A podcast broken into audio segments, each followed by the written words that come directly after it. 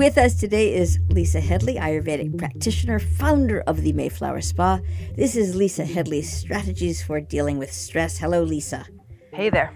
So last week, last week we were talking, and um, you said something that was so compelling that I just wanted to ask you about it again. And it's so hard to do. I had another example of it. It's what I call green juice versus baked potato.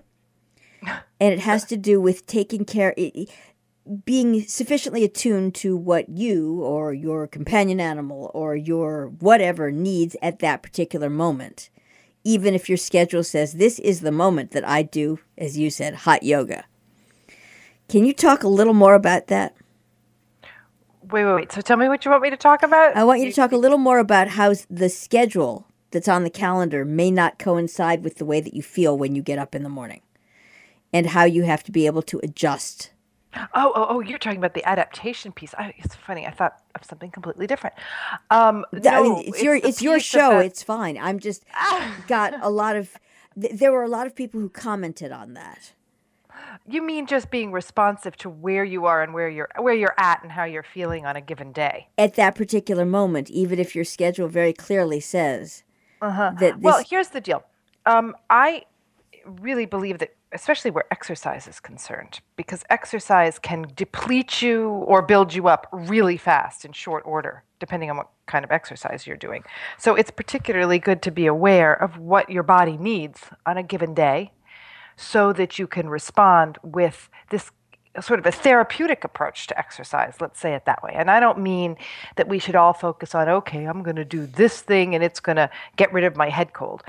Mm, it's more about what is your body feeling today? Do you feel sluggish? Do you feel like heavy and you've eaten too much gunk and junk? Or do you feel sort of anxious and flighty? And, you know, once you start to identify those basic kinds of qualities in yourself, then you can give some thought to how you're going to do your exercise. So even if you're, uh, you know, scheduled to do a five mile run with friends, let's give it that, let's say that, and you wake up feeling agitated and sort of overheated and, ugh, generally speaking, an intense run might not be the best thing for that kind of a mood. So you could take that run and do it in a different way. Do a lot of deep breathing. Do take it less intensely. Make yourself think about it in a gentler way. So it's it's just a question of how you approach whatever activity you're doing or whatever food you're eating or whatever you're putting, you know, in your body or on your body. Just think about what you're doing what effect it may have, and how you're feeling. Right? So you're keeping in mind this principle that like increases like. So if you're feeling overheated and sensitive and quick to anger, you might not want to do a hot yoga class. That is heating and will encourage those tendencies in you.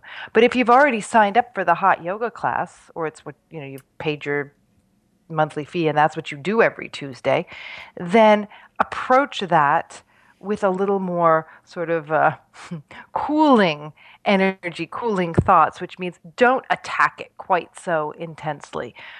Take a lot of deep breaths in between poses. Don't do every single pose they're suggesting. Now, you can't change the temperature in the room, unfortunately, but you could bring some ice with you, some, a bottle of ice water, and put that on your head or on the back of your neck as you're going to keep yourself cool. Do not drink the ice water for other reasons we discussed. But that's does that answer it it, it, it does and once again it sounds so logical from um, from a theoretical standpoint and i just it's the practical application it's having the ability to take enough of a step back to go I can't do this. Well, or, and then there's that. Then there's those days when you really, I had one of those myself. I will tell a story on myself. The other day, I woke up and I was, in fact, scheduled to do a workout. I've been trying to rehab a knee. And I woke up and I realized, oh, my knee is not going to make it to this workout today.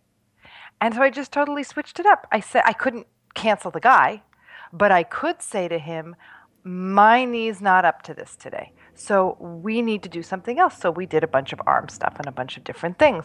But had I not been aware of the extent of the tweakiness that day, I might have said, nope, it's my day to rehab my knee, and this is what we're going to do, and that's what's on the schedule. But I, you know, paid attention and said, mm, no, that's not what we're going to do today. And I have to say, the workout person was encouraging me to do it anyway on the principle that sometimes you need to work through it. And I just Oh wow. And that's just and, and that that just speaks to my, if you will, wound because I run around asking people to just listen for a second. Listen to what listen to themselves and then listen to the person that they're working with. And when the person that they're working with then turns around, I know someone who, for example, sees an energy healer but you need a certain amount of energy to see an energy healer. I, am not kidding. That's true because it's work. Right. It, it is so if work. you're too depleted if, to do work, you're too depleted to do work. And there has to be something. whereas I notice that people are willing to, um, if they have a stomach flu, for example, they're willing to accept that they really shouldn't go too far from the loo. They're not willing to if they if if it isn't something completely debilitating as opposed to depleting they're not willing to use those same to assess in the same way.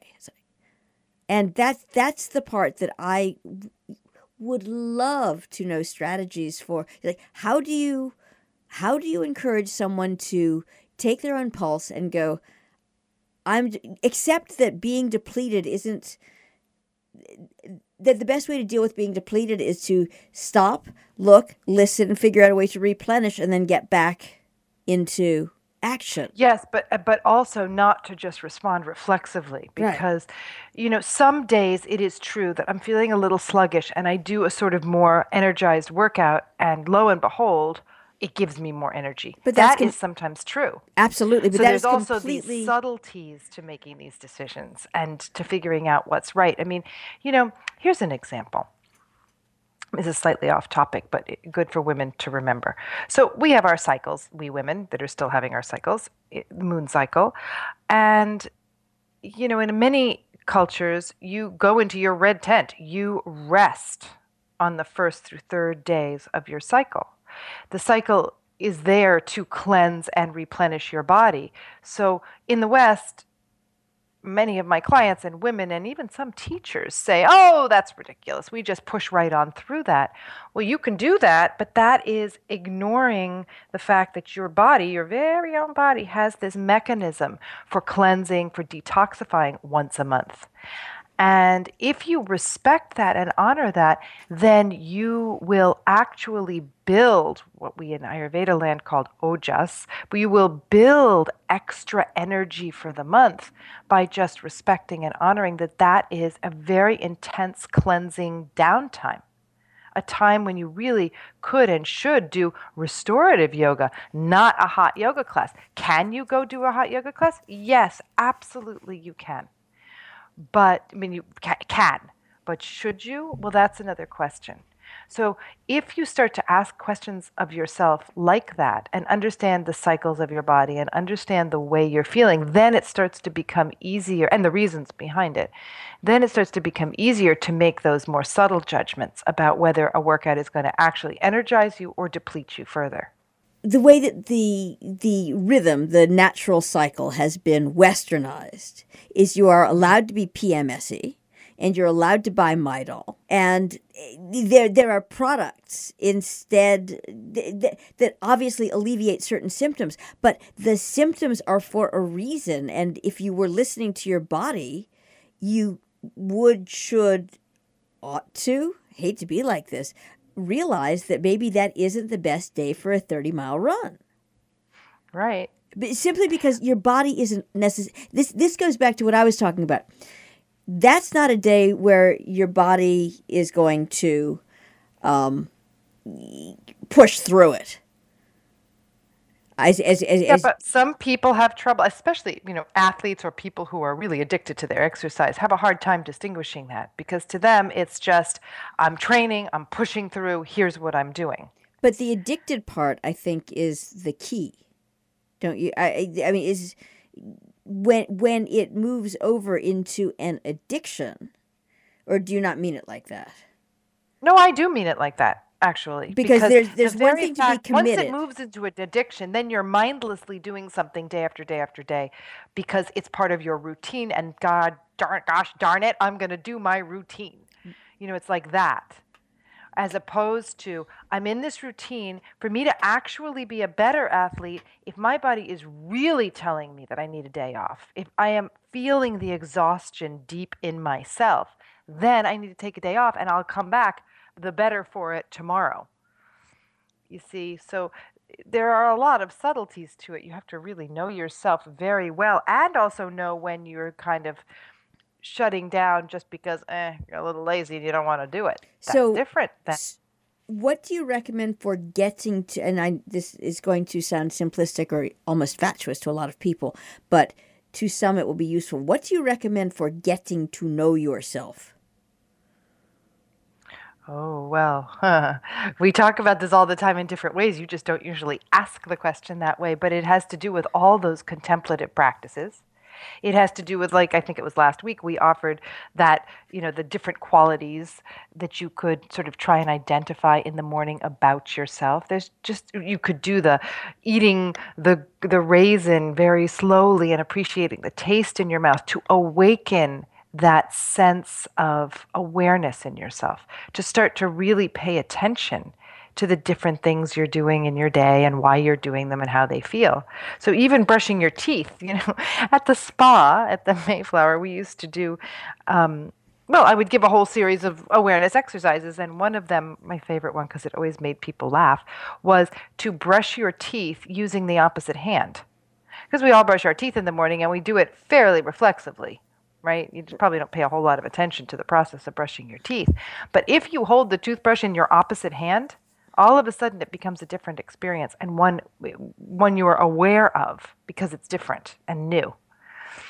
Um, so it's all those types of exercises. Do you have an? That's a very good one. Do you, is, is do you have another one like like those? Those are things that that get the you they they get they it's what is it a forced restart? It it yeah. makes you stop. Yeah. Yeah. But it's a, a forcing yourself to pay attention. The other one is okay identify which foot you generally set down on the ground first when you get out of bed in the morning. You'll figure it out quite quickly. And then make yourself put the other one down. What that will do is generally speaking you get out of bed by putting the foot that's closer to your side of the bed that you're getting on right? You roll a, sort of roll out and put that foot down first. Well this would force you then to sit on the side of your bed and then choose the opposite foot to get started. Again, it's a simple, silly thing, but it's kind of jogs your brain. It jogs your brain into being aware of what you're doing. Right, and there's the I once somebody said this to me um, when they said, "Do you stretch in the morning?" And I said, "I don't have time to stretch in the morning." And they said, "Have you ever seen one of your animals get out of bed?" And so I looked and I watched, and oh, surprise, surprise, guess what they do first thing in the morning? They right. they do down dog. My dog does down dog. Yep, that's exactly what they do, and there's a reason that they do it. And there are there are similarities with our um, four-legged brethren on, on on on that count. Well, that is why I always recommend before you get out of bed, before you even sit on the side and put your opposite foot down, doing very simple stretches with your legs. So you raise one leg, do some ankle rolls, do some other ankle rolls, stretch and release the leg, you know, bend at the knee and then stretch, straighten it out, bend at the knee, straighten out. Just sort of five repetitions of each thing. It wakes you up. And while it's waking up your body, it's reminding you to be connected to your body and taking some nice deep breaths to connect the energy self to the physical body. And then the brain starts to work at the same time. So you bring those things into sort of, I guess you'd say, synchronicity, which if you just pop out of bed and reflexively brush your teeth and stumble out to feed the dog, you're in a very different state. You're in a much more vulnerable state. Because if something's going to come in and be different in tone, it's going to smack you upside the head. right? But if you are fully awake, if your body feels like the circulation is going and you've taken some nice deep breaths and you've oxygenated your blood and your brain, you're going to be more likely to be able to say, whoa, whoa, whoa, whoa, whoa. I'm not going to respond to that, or I'm not going to have a reflexive response to that. So, those are you know really the, basic ways to take hold of your day and then you know i get much more complex with it when i work with clients to develop a morning ritual and i say okay brush your body oil your body. All those things help to wake up the nervous system and the lymph system and the circulatory system and you know all systems go. You know you're going like when the pilot gets on a plane you know you you your, see them you do your pre-flight check Right, it's your pre-flight check. It's really the same thing. Yeah. So it's really advisable. Now, we don't have to do, you know, we as humans don't have to do a pre-flight check to successfully make it through our day or mm-hmm. to make it through our day. But it wouldn't but hurt. Wanna, yeah, it will it, it helps. It definitely helps. I, I I have 100% feedback. I love when I can say something like that, but it's absolutely true. 100% feedback that people who follow the morning ritual that we've designed for them.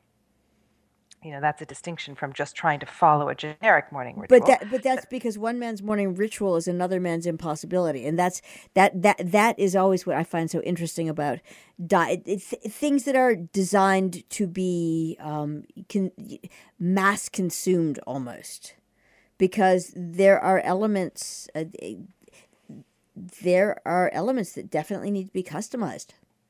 Yeah, well, that's why I always prefer a Chinese menu approach, even if it's generic. Mm-hmm. So you know, you can find, or I will offer sometimes in on the web or something to to general people. Um, here are some suggestions of things you can do, and I say just pick three. you know, so that you have this Chinese menu approach. The fact of picking means that you're going to be more committed to it. It's just a fact of our psychological nature. You know, if you're told to do this, eh, sometimes it doesn't work out. But if you've picked and you kind of rationalize why you've picked, then you're more likely to stick to it. And a question around that, this goes back to your spa days. We've been doing the show for this long. And so, but I don't know that everybody has been listening to you for this long.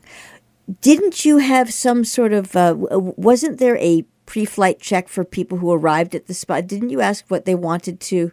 Accomplish and didn't you have certain oh absolutely. Absolutely. We had a very extensive intake i'm sure they still use it there intake um, sort of survey which asked you to think about what kinds of things you wanted to do what kinds of things you would find helpful what's stressing you out right now so that we could make suggestions of what we might think was helpful for you. So absolutely it was a a, a session with a a, uh, a counselor staff member to help you determine and figure out what was going to make your stay the most successful for you. And that was a really big component, and it's a component at many spas. Um, some people take it more seriously than others. You know, I, I, um, there's a lot of uh, quizzing out there. You know, quizzes that are given, and then really they just plug you into a generic answer. you know right it and makes you feel like you're getting it personal attention but then you're just plugged into a generic right program one to seven seven to yeah. which yeah. I mean, actually, that's better than nothing, potentially. But if you're going to go down the route of asking people specific questions, then you want to kind of try to personalize things to them for true and for real. That is so, true. And, and, you have to do the same for yourself. I guess that's what I'm saying. You know, in the absence of a spa matron standing over you in your very own home, which many of us don't have, most of us don't have, in fact, none of us have, you can be your own spa matron you know you can be your own um, person to help yourself determine what's going to be best for you. And that's why i gave that you know offered that um, the qualities checklist because that's a really basic fundamental what am i feeling what am i thinking kind of thing. And when you get more involved in that kind of thinking there are even more modalities you can add to it. Like um, a friend of mine just found her way into aromatherapy and got a box of essential oils that um, it's fantastic and she's so loving it and she's so not this kind of person but it, she was a, she is able as a result of doing the qualities check in the morning to pick an appropriate scent to enhance her day. Um, and which is kind of groovy. wonderful. And mm-hmm. it also gives you i hate to use this term i'm going to try and find a better one. It, it, it enables you to participate. I find a better term. Because yeah. when when you start feeling like, oh goodness, I could figure this out a little bit, then your confidence increases exponentially. I I, I have yeah. found. And let me tell you two things about the essential oil approach, like that, is that first of all, in Ayurveda school, we were learning the pulse, you know, to read pulses. And one of our teachers gave us as a as a test a variety of different scents, you know, on um, little cotton balls. And he said, okay, sniff this one and then feel the pulse again. And you could literally feel a change in certain aspects of the pulse. And in Ayurveda, it's complicated. The pulse is not just the boom, boom, boom, boom, boom beat. It has to do with feeling different things that are going on in the body, the qualities of different things. And you could literally feel the qualities change as a result of sniffing certain scents. So, you know, rose and sandalwood are cooling scents. And um, the citrus scents, for example, are uplifting scents. So, again, if you do a practice of, of recognizing what your kind of qualities slash moods are for the day and then you go in your bathroom and you've got this easy selection of three or four scent ways that you know specifically will respond to that it's not rocket science then you mix that a drop of that into the oil you're going to massage your body with or you just sniff it even and that's going to help you i have a, a bar of this is going to sound really funny but a friend of mine an acquaintance of mine makes a really lovely sandalwood soap it's a handcrafted sandalwood soap. And she uses really high quality sandalwood. So the soap is the, the soapy smell is overtaken by this really wonderful sandalwood scent. So I have her little paper wrapped, I'm holding it in my hand right now, soap sitting on my desk. And I take ni- nice deep inhales of it every once in a while, especially sitting at my desk when I'm surrounded by a million things I have to get done and do, and I need to just cool my brain down and chill for a second. I use that and it absolutely works. I call it my olfactory mantra. It's, you know, the olfactory sense, the sense of smell, and it becomes a mantra. It's a thing that I can repeat for myself, not verbally, but in an olfactory sense, that chills me out. And, and, didn't you at one point? I recall doing a show about this as well. But didn't you at one point um, do something where you carry? I, I, remember you being on a train. Didn't you? Don't you carry little scent sticks or something? Yeah. Well, at, while when I was at the Mayflower, we we produced, we manufactured these little roll-on scent sticks, and it was a particular scent that we called Santosha, which I really just loved. It was made for me by my friend at um, red flower and i have to reproduce that again now actually it makes me think of that because it was so because that is something cooling and soothing but and it's also easy in the way that uh, you know people buy lip gloss or something like that yep. It was a roller ball applicator um, you see them out there. I think you know, like in the health food stores, you can see different ones that usually aimed at sh- different chakras, and you know that's very esoteric, and that's very. It gets more complicated, and I think it's a little more daunting to start to ask people to check in with their chakra for the no, day. No, no, you know, which it's, one is operating and which one isn't. And a lot of people think that's hooey hocus pocus, and